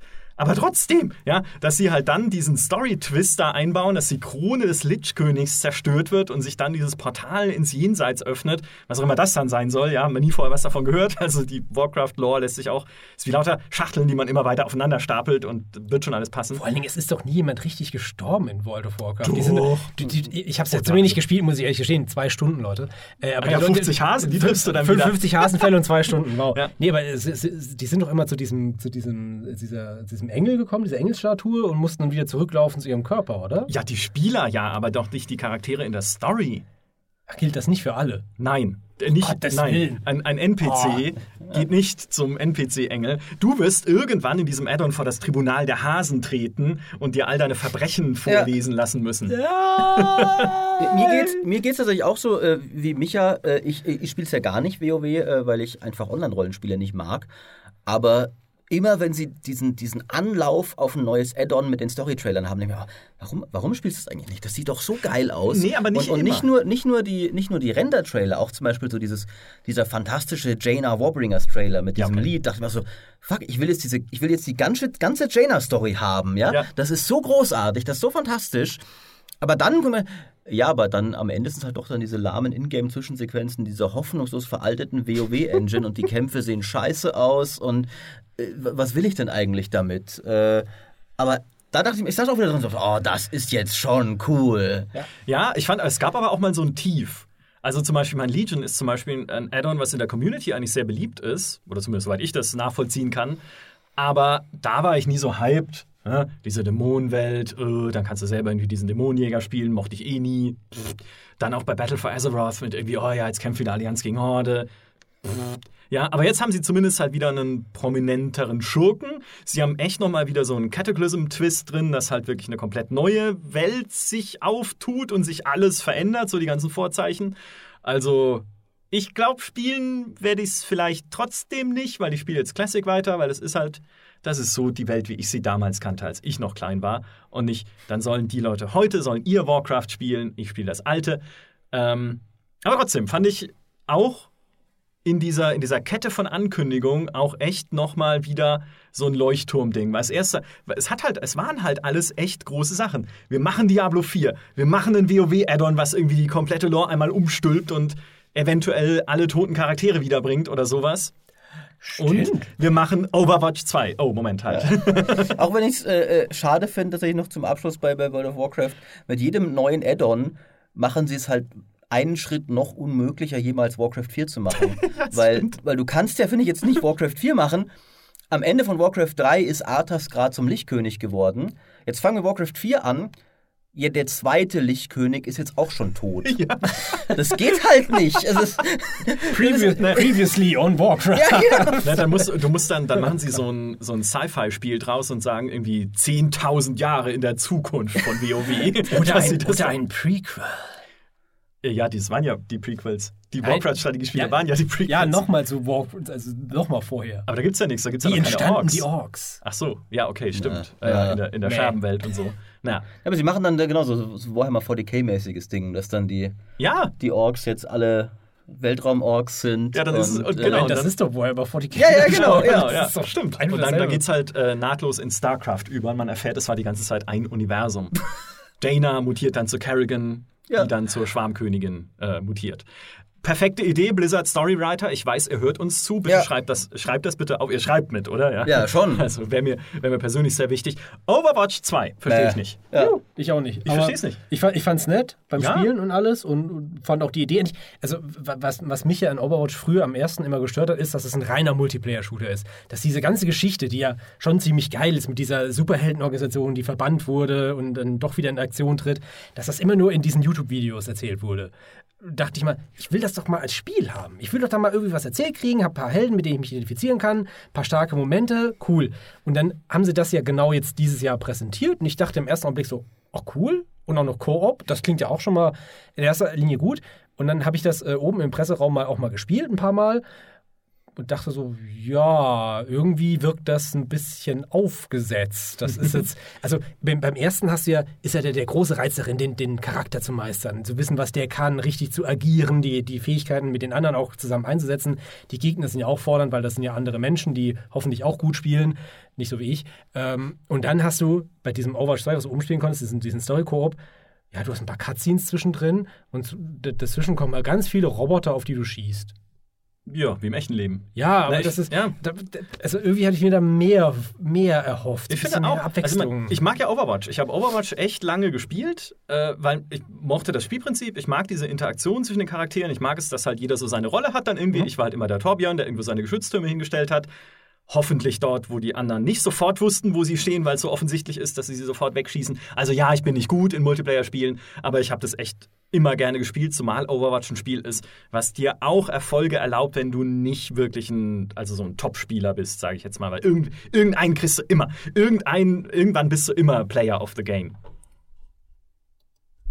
Und was ich jetzt aber bei Overwatch 2 wirklich nicht verstehe, ist, warum denn die 2? Warum denn eine, For also eine Fortsetzung in Anführungszeichen zu Overwatch, die diesen PvE-Modus einführt und irgendwie neue Helden, aber die Maps kriegen alle und irgendwie kann dann, also Die Helden ja das, auch. Ja, also die, die das- Fortschritte, die, die du ja aus also kommen hast, ja kannst auch mit wieder Overwatch Ja. 2, genau. Also, ne, sodass der Multiplayer-Modus nicht fragmentiert wird, auch gut, aber ich kriege dann irgendwie diesen PvE-Modus. Also irgendwie erscheint mir das alles, wie du sagst, Holger, unrund. Also irgendwas, irgendwas passt da nicht zusammen. Und was ich eigentlich eher erwartet hätte von einem Overwatch 2, also was wirklich diese Fortsetzung im Titel trägt, ist halt, dass sie irgendwie eine Antwort finden auf Battle Royale und auf alles, was halt momentan diesen Multiplayer-Markt beherrscht, auf Fortnite, auf ja, auf Fortnite.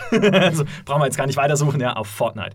Und das haben sie nicht, weil PvE ist nicht der nächste große Multiplayer-Trend. Also wahrscheinlich weiß kein Mensch, was der nächste große Multiplayer-Trend ist, bis er da ist plötzlich. Aber es, es wirkt nicht, nicht mutig. Es, ist, es wirkt nicht wie der, der nächste große Schritt für Overwatch. Diesen PvE-Modus hätten sie irgendwie als DLC in Overwatch 1 integrieren können, als irgendwie nette, nette Story-Variante, die Das man ganze, kann. das ganze Ding, so wie du es bisher kennst, wäre ja äh, perfekt ne, für ein Expansion gewesen, so wie du es früher gehabt hättest. Hättest gesagt, hier nochmal 20 oder vielleicht sogar 29,99 Euro und dann kriegst du halt eine, eine schöne Story-Kampagne, die du mit Freunden spielen kannst, kriegst nochmal ein paar, paar zusätzliche Skins, die du dir spielen kannst und, und die neuen Charaktere.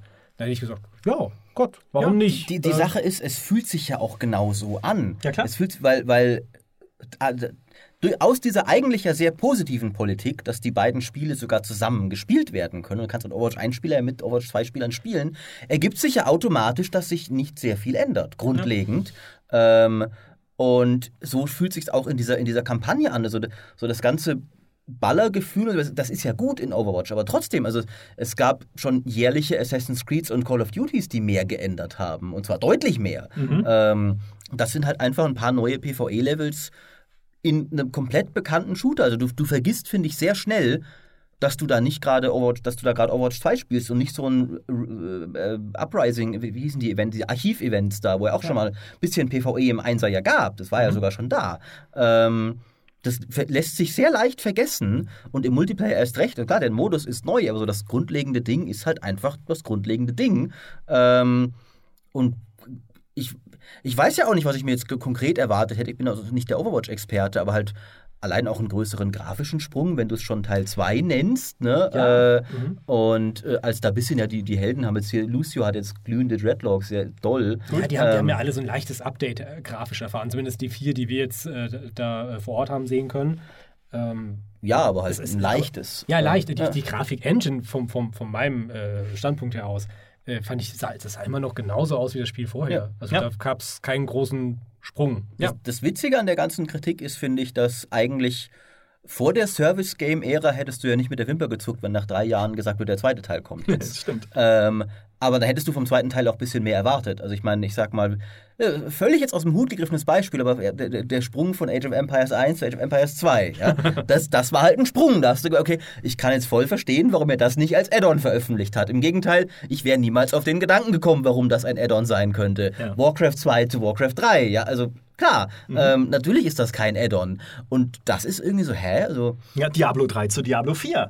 Auch da. oder Das 2 ist zu kein 3. Add-on. Also, ja, ja, also, äh, ähm, oder auch ein, also 1 zu 2, aber bei jedem Blizzard-Spiel bislang eigentlich. Mhm. Äh, und äh, ich habe den Verdacht, dass es da verschiedene Kräfte hinter den Kulissen darin, darum rangen, die einerseits sagen, äh, äh, Leute, hier die Erbsenzähler bei Activision haben wir mal geschaut, ihr habt aber recht lang kein neues Spiel mehr veröffentlicht. Drei Jahre schon. Ja, genau, also und, und, und irgendwie ist jetzt der, der Einnahmenstrom hier gerade mal, ne? Also ein neuer Release wäre jetzt schon mal geil. Und dann vielleicht ein anderer. Das klang so ein bisschen aus manchen Interviews mit Jeff Kaplan so ein bisschen durch, dass es gar nicht so leicht war, das durchzusetzen, dass die beiden kompatibel sind, diese Spiele. Dass man einfach, äh, ja, aber wir wollen eigentlich jetzt nicht unsere Multiplayer-Leute fragmentieren. Ähm, also auch nur, kann man, kann man nur spekulieren. Da, dazu wird Blizzard sich nie äußern, dafür sind die zu professionell, äh, leider.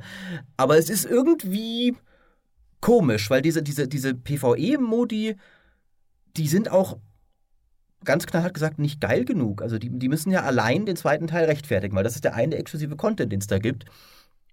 Und die sind halt nett. Aber was Holger auch schon sehr gut sagte, man merkt halt auch ein bisschen, die Overwatch-Helden sind halt eher für Multiplayer designt. Äh, da hast du halt, verglichen jetzt zum Beispiel mit einem, mit einem Borderlands-Helden, ja, der drei Skilltrees hat, die du voll customizen kannst und sowas. Du hast sechs Talente, von denen du drei wählen kannst. Und das war's. Und dann hast du eine Handvoll aktiver Fähigkeiten, deren, also bei Tracer zum Beispiel, habe ich Tracer gespielt, weil ich die auch cool finde in Overwatch und so. Das Interessante an ihr ist ja gerade, dass du mit diesen paar wenigen Tricks, die du hast, die auf Millionen Weisen einsetzen kannst, um einen anderen Spieler auszutricksen. Wenn du halt aber gegen eine tumbe KI spielst, dann ist dieser kurze Teleport von ihr plötzlich eine viel weniger spannende Fähigkeit, weil du trickst die ja nicht irgendwie clever aus oder sowas. Du ballerst einfach drauf. Ähm, Das, vor allen Dingen, was ich ja auch jetzt beim Spielen gemerkt habe, du hast, hast ja, wir haben ja denselben Level gespielt, Mhm. äh, wo du so eine Roboter-Invasion abwehren musst in Rio de Janeiro, Ja. war das, glaube ich? Ne? Ja.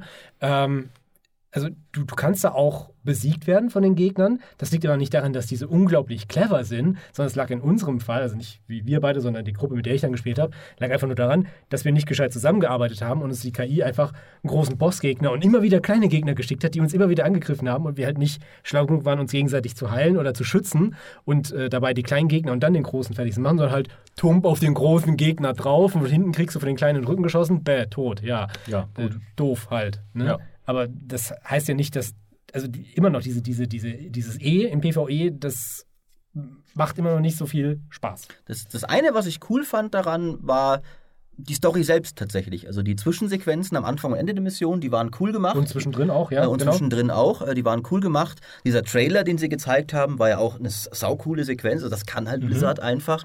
Die, die Overwatch-Figuren mag ich auch weiter. Ich finde die Welt interessant. Ich finde die Storyline cool. Also das ist tatsächlich was, worauf ich, worauf ich Bock habe. Also mit diesen Figuren diese Welt zu erleben, mehr rauszufinden, die Story tatsächlich mal voranzubringen. Bislang war es ja immer, dass das alles eigentlich Flashbacks waren. Also Archivmissionen, Ja. Trailer über Origins und sowas. Und dann dieser eine Recall-Trailer, okay, jetzt, jetzt rufe ich sie mal wieder neu zusammen. Und dann irgendwie May war, glaube ich, auch so ein bisschen, dass sie dann in die Zukunft schaut. Aber es war schon sehr viel rückblickend bislang immer.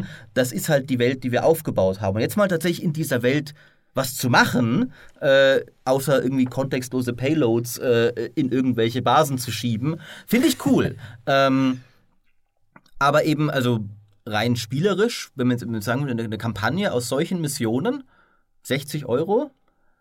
Ja. Ja, Hm. und du hast halt Dafür so, waren die nicht gut genug. Und ich meine, du hast halt so viele Entwickler da draußen, die einfach neue Dinge ausprobieren. Auch ein Hand Showdown beispielsweise. Die tun halt wenigstens, ne? Dann ist es halt diese, äh, wie in Diablo 4, diese in den Rückenfallen-Mechanik noch mit drin und sowas, wo du nie genau weißt, wer ist für mich, wer ist gegen mich oder so. Irgendwas in die Richtung. Ja. Ja. Also wenigstens ein, ein, ein Schritt vorwärts beim Multiplayer. Und der noch dazu von Blizzard, das heißt von eigentlich einem Team, was ja weiß, was es tut, im Regelfall, sage ich mal. Äh, aber er fehlt. Ja, also deswegen seltsame Ankündigung, cooler Trailer, aber irgendwie kein, kein echter zweiter Teil. Also ich glaube, wie du gesagt hast, Maurice, es mag aus dem Druck heraus sein, irgendwas mal wieder veröffentlichen zu müssen. Die verstehe ich aber irgendwo auch, weil es geht halt nicht, dass man nur alle irgendwie 20 Jahre mal ein Spiel rausbringt und dann äh, nicht monetarisiert die ganze Zeit, weil irgendjemand muss ja auch die Entwickler bezahlen. Aber von dem Blizzard auch, ne? Das ist ja auch immer eine Frage der Verhältnismäßigkeit. Von dem Blizzard, von dem neuen Blizzard-Spiel auch ausgerechnet, erwarte ich mehr. Ja, Ne? Auf jeden Fall. Einen größeren Ja. Schritt. Was war denn sonst noch? Äh, wir können allmählich zum Abschluss kommen. Eine Sache, die ich noch schade fand, äh, da können wir auch noch ganz kurz drüber reden, war bei Warcraft 3 Reforged. Ah. Da gab es halt den Multiplayer zu spielen. Ah. Da gibt es jetzt nicht so viel zu sagen drüber. Es ist halt der Warcraft-Multiplayer, der jetzt schöner aussieht. Wir wissen Perfekt. ja schon, wie es aussieht. Ja. Ist ja auch, also ist ja weiterhin super, ne? Also ist ja immer noch ein super Strategiespiel äh, und klasse aufgehübscht. Was ich nur schade fand, war, dass sie gesagt haben, dass sie die Idee zurückgefahren haben, mehr neue Story-Inhalte und sowas zu bieten. Also Ah. es wird jetzt, sie hatten ja letztes Mal so gesagt, so dass sie rückwirkend da noch Sachen einbauen wollen, zum Beispiel für Figuren, wo damals halt noch nicht klar war, wie wichtig die später mal werden, wie Sylvanas zum Beispiel. Ähm, da hatten sie gedacht, äh, das ist ja irgendwie komisch für jetzt einen WoW-Spieler auch. Sylvanas ist gerade der Endgegner vom neuen Add-on, also wahrscheinlich, weiß man ja nicht. Äh, und in, in äh, Warcraft 3 Reforged eine Mission und dann hat sie ein generisches Banshee-Modell und das war es dann auch irgendwie wieder. Ähm, und das fand ich eigentlich cool. Also es, man, es gibt ja auch dann, und dann gab es offenbar eben auch tatsächlich Puristen, die gesagt haben, ihr fasst es bloß nicht an. Das ist doch, das ist doch, ich will das super, das ist doch, war, war doch perfekt. Ähm, und ich kann das verstehen. Ich finde aber, wenn du schon nach, was weiß ich, nach über zehn Jahren jetzt so ein Spiel auch so aufwendig wieder, wieder aufhübschst, dann habe ich absolut kein Problem damit, wenn ihr auch mit das noch inhaltlich ein bisschen anreichert. Ihr müsst es halt gut machen. Ist immer, natürlich, wir waren schon oft dabei, ein Balanceakt. Äh, Aber ich meine jetzt erstmal, wie gesagt, also Blizzard ist ja dann doch noch in der Regel bei den fertigen Spielen ein Entwickler, der weiß, was er tut. Bei aller Kritik gab es bislang sehr wenige Blizzard-Spiele, die mir am Ende keinen Spaß gemacht haben. Auch Diablo 3 fand ich super zum Beispiel.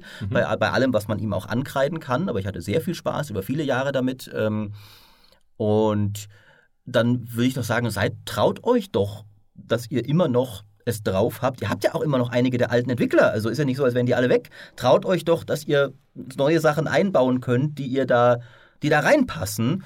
Und ein, ein anderes Interview war, äh, das habe ich jetzt tatsächlich auch noch nicht verifiziert, aber es würde dazu passen, dass sie anscheinend auch bei den Zwischensequenzen wieder mehr dahin wollen, dass sie einfach die gleichen Zwischensequenzen wie früher haben, nur mit den neuen Modellen. Also ohne diese konkreteren Animationen, dass Arthas da Uta zum Beispiel wirklich den Finger auf die Brust setzt, was er früher nicht konnte, weil das Modell keinen Finger hatte. Ja. Aber wenn du dann jetzt wieder sagst, ja, wir machen das wieder so wie früher, dass er da einfach nur oben leicht animiert auf dem Berg steht, weil mehr Animation damals nicht ging, dann finde ich das schade. Also ich finde auch, ich finde auch cool, wenn ihr mir diese ganzen alten geilen Storysequenzen jetzt mal noch mit moderner Technik auch gescheit animiert gebt. Für mich ist das nicht, äh, also das fällt für mich nicht darunter, einen, einen Klassiker zu ruinieren, sondern ich finde, das ist legitimes Aufbessern, wie es ein so aufwendiges Remake gerne machen darf und gerne machen soll. Ja, das Kriegen die, kriegen die vielleicht Druck, dass sie es ein bisschen schneller raushauen müssen? Das kann natürlich auch sein. Oder ihr macht jetzt nicht noch diese Detailverbesserung, ihr haut das Ding Ja, raus. das, also es kann sein. Die, die Beta hat sich ja offensichtlich schon ziemlich verschoben. Die sollte eigentlich schon Anfang dieses Jahres kommen.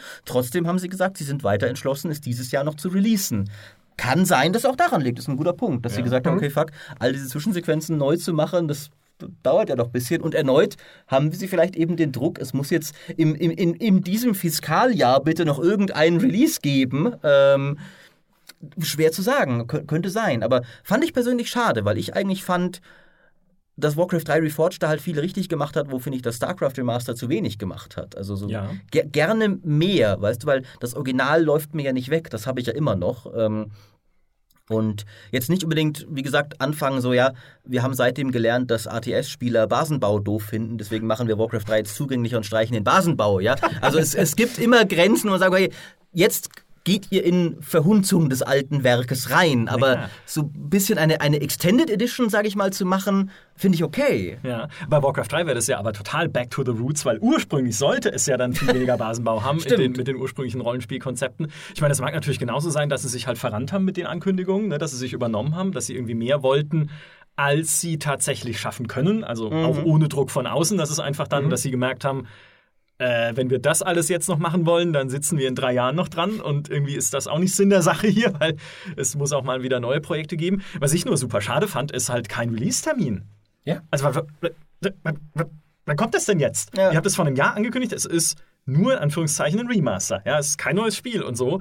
Also ich hatte fest damit gerechnet, dass es jetzt noch rauskommt, dieses Jahr im November, kurz Das vor wär- Weihnachten. Das, oder das Geilste wäre gewesen auf der BlizzCon und ihr könnt es jetzt kaufen. das wäre da, perfekt. Ah, da, sind ja, da, da haben ja manche auch, glaube ich, darauf spekuliert. Also, weil Ende des Jahres soll es kommen. Ende des Jahres kann durchaus Anfang November heißen. Ja, Ja. also, äh, dass da. Äh, ich meine, sie haben, sie haben ja das, das Next Best Thing gemacht. Sie haben ja gesagt, jeder BlizzCon-Ticketbesitzer darf jetzt direkt in die Beta. Ähm, was ja auch Stimmt, das muss ich auch noch machen. Ja, Das- das ist, ist ja zumindest mal was. Ähm, aber ich, also ich meine, wenn man Blizzard kennt, wenn, also wenn jetzt die Beta anfängt, klar, sie sagen es, aber ich meine, nie im Leben kommt das dieses Jahr noch raus. Ja. Also geht, kommt gerne zurück in diesen Podcast und haut mir diesen Satz in den Kommentaren um die Ohren. aber es ist Blizzard. Ah, Vor, allem, vor, wobei- allen, vor allen Dingen, es kommt dieses Jahr nicht mehr raus, weil du müsstest es jetzt ja schon ankündigen, dass es vorm Weihnachtsgeschäft rauskommt, damit die Leute sich das Geld sparen, äh, anstatt in äh, Spiele Ja, zu investieren. In. Wobei man, also ich meine, die Beta ist ja jetzt eine technische Beta. Das heißt, eigentlich so Unit-Stats und sowas, also die ganzen Einheiten, wie die funktionieren, es ist, das gibt's ja schon, Ja, das ist ja Warcraft 3. stimmt, Ja? Also klar kann es dann immer wieder mit der Engine-Wechselwirkung geben, dass dann irgendwie Zauber Y zu langsam ausgelöst wird, wenn man irgendwie dann auf den Button klickt oder sowas, dass sie das justieren müssen. Aber das werden sie ja auch intern schon getestet haben. Also ich glaube, vielleicht ist das ein guter Punkt, ne, von Beta-Beginn zu Release kann ich mir nicht vorstellen, dass es nochmal ewig dauert. Mhm. Also das, das sollte dann doch, wer weiß, wer weiß, ja, ich bin kein Frühjahr. Sagen, sagen, Spieleentwickler. sagen wir mal geschätzt Frühjahr. Fände Früh, ich früher? Ach nee, Frühjahr. Frühjahr, Frühjahr. 2020. Ach so, ich dachte früher. So, es kommt früher. So, keine Ahnung, äh, April oder so rum. Am besten.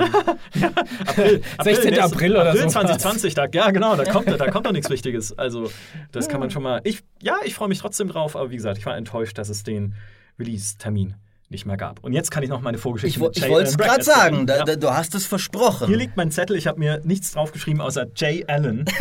Ausrufezeichen. Alter Kumpel Jay Allen. Nein, äh, ich hatte nur mal ein Interview mit ihm und dem äh, Alex Afrasiabi, als sie noch im World of Warcraft Design Team waren. Also der äh, Alex ist da, glaube ich, immer noch, aber Jay Allen Brack ist halt, wie gesagt, nun mal der Blizzard-Präsident inzwischen.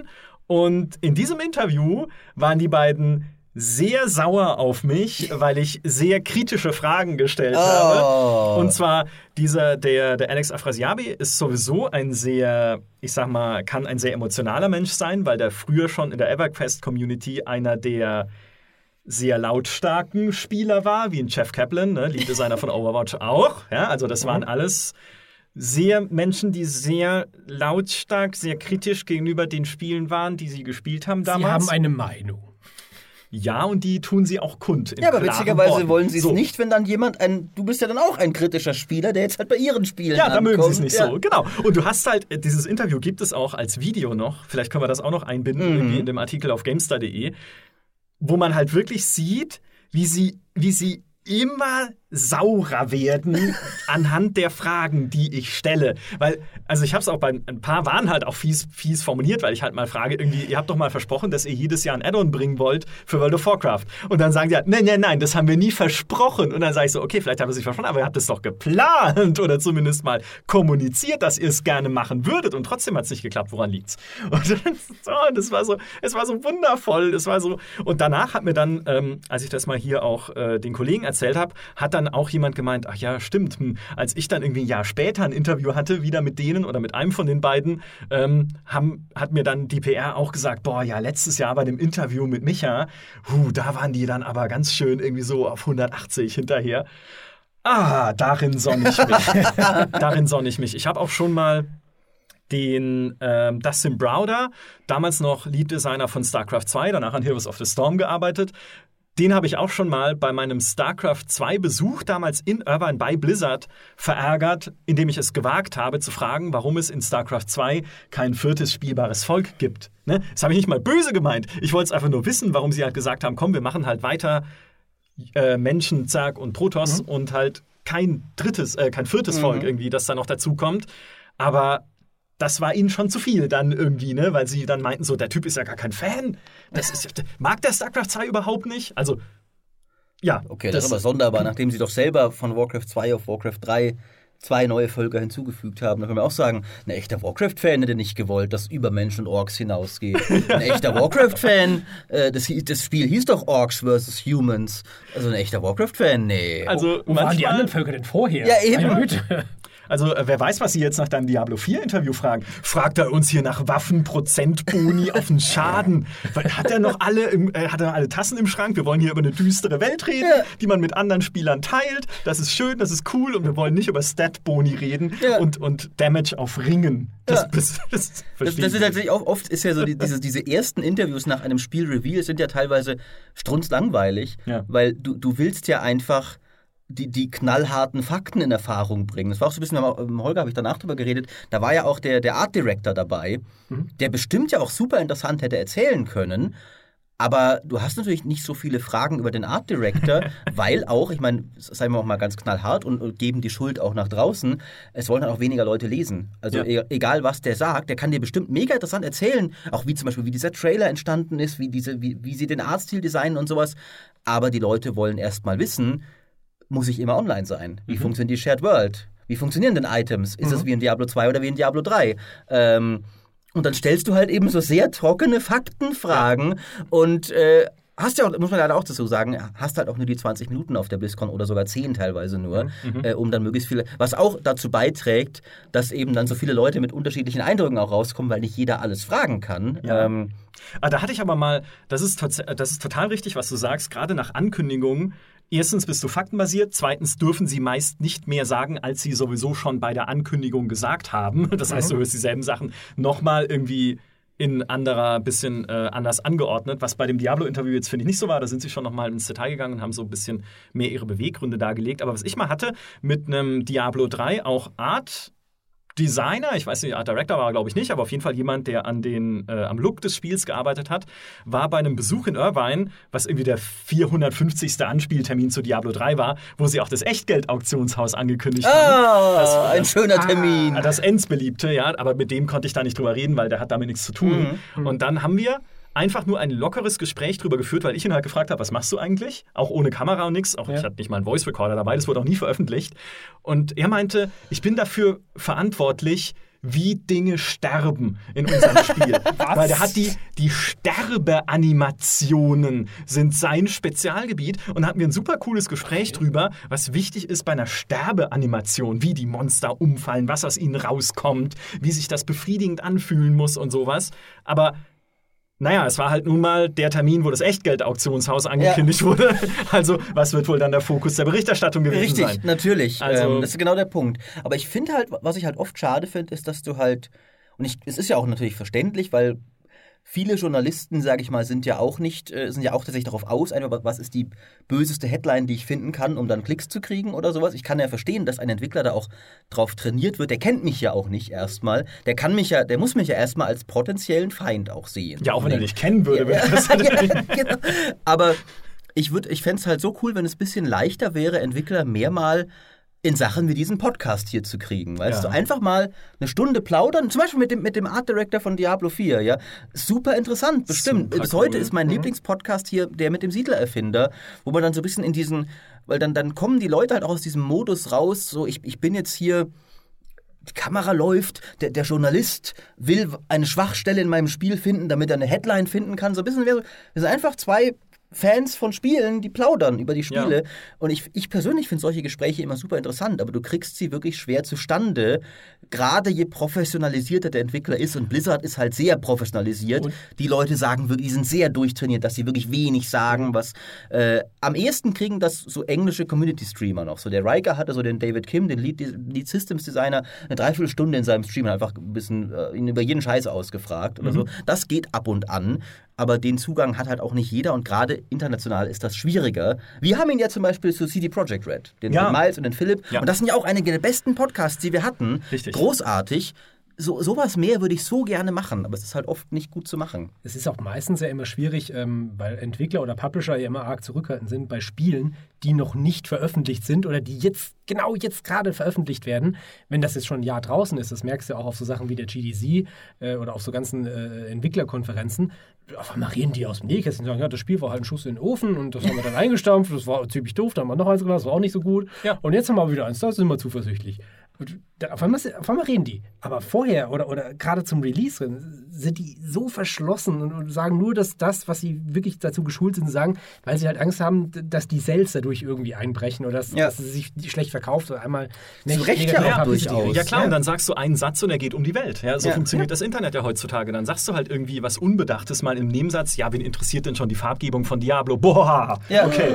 Und ja. nicht mehr grün. Ja, und Reddit äh, tobt äh, vor Wut. Ja, ich meine zum Beispiel der eine Typ, der halt gesagt hat, ja, klar haben wir Mikrotransaktionen. also das war offensichtlich, war der Game Director noch nicht bereit, das zu sagen. Ja? Hat und dieser Typ noch einen Job? Das weiß ich nicht. LinkedIn aufmachen, schnell nachschauen. genau. Ex-Developer.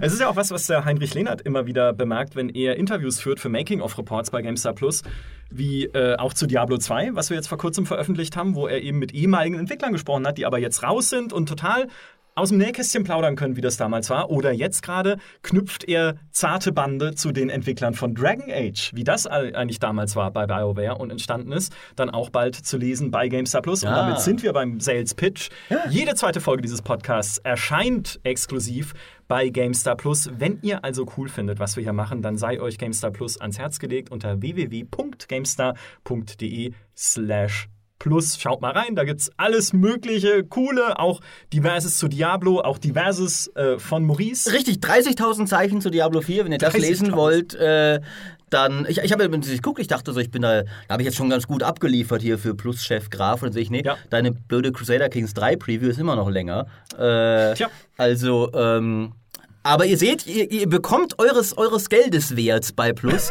Ich habe auch tatsächlich auf der, auf der BlizzCon nach dem ersten Tag, ich habe zwei Stunden geschlafen, um diesen Artikel mir halt äh, aus, aus dem Boden zu stampfen quasi. Micha ist dann, wie gesagt, am Samstag auch im Büro gewesen, um ihn direkt online zu stellen. Äh, nur, nur für euch, damit ihr dann sagen könnt, ja, mein GameStar Plus aber war die beste Kaufentscheidung dieses Jahres. Ja, Held von GameStar Plus für diesen Podcast, Maurice Weber, zweiter Held Holger Hart. Ich danke euch beiden. Ja, ich äh, danke euch. Immer gerne. Ich danke euch allen fürs Zuhören und wir hören uns nächste Woche wieder mit einer Folge für GameStar Plus. Macht's gut. Tschüss. Adios. Ciao, ciao.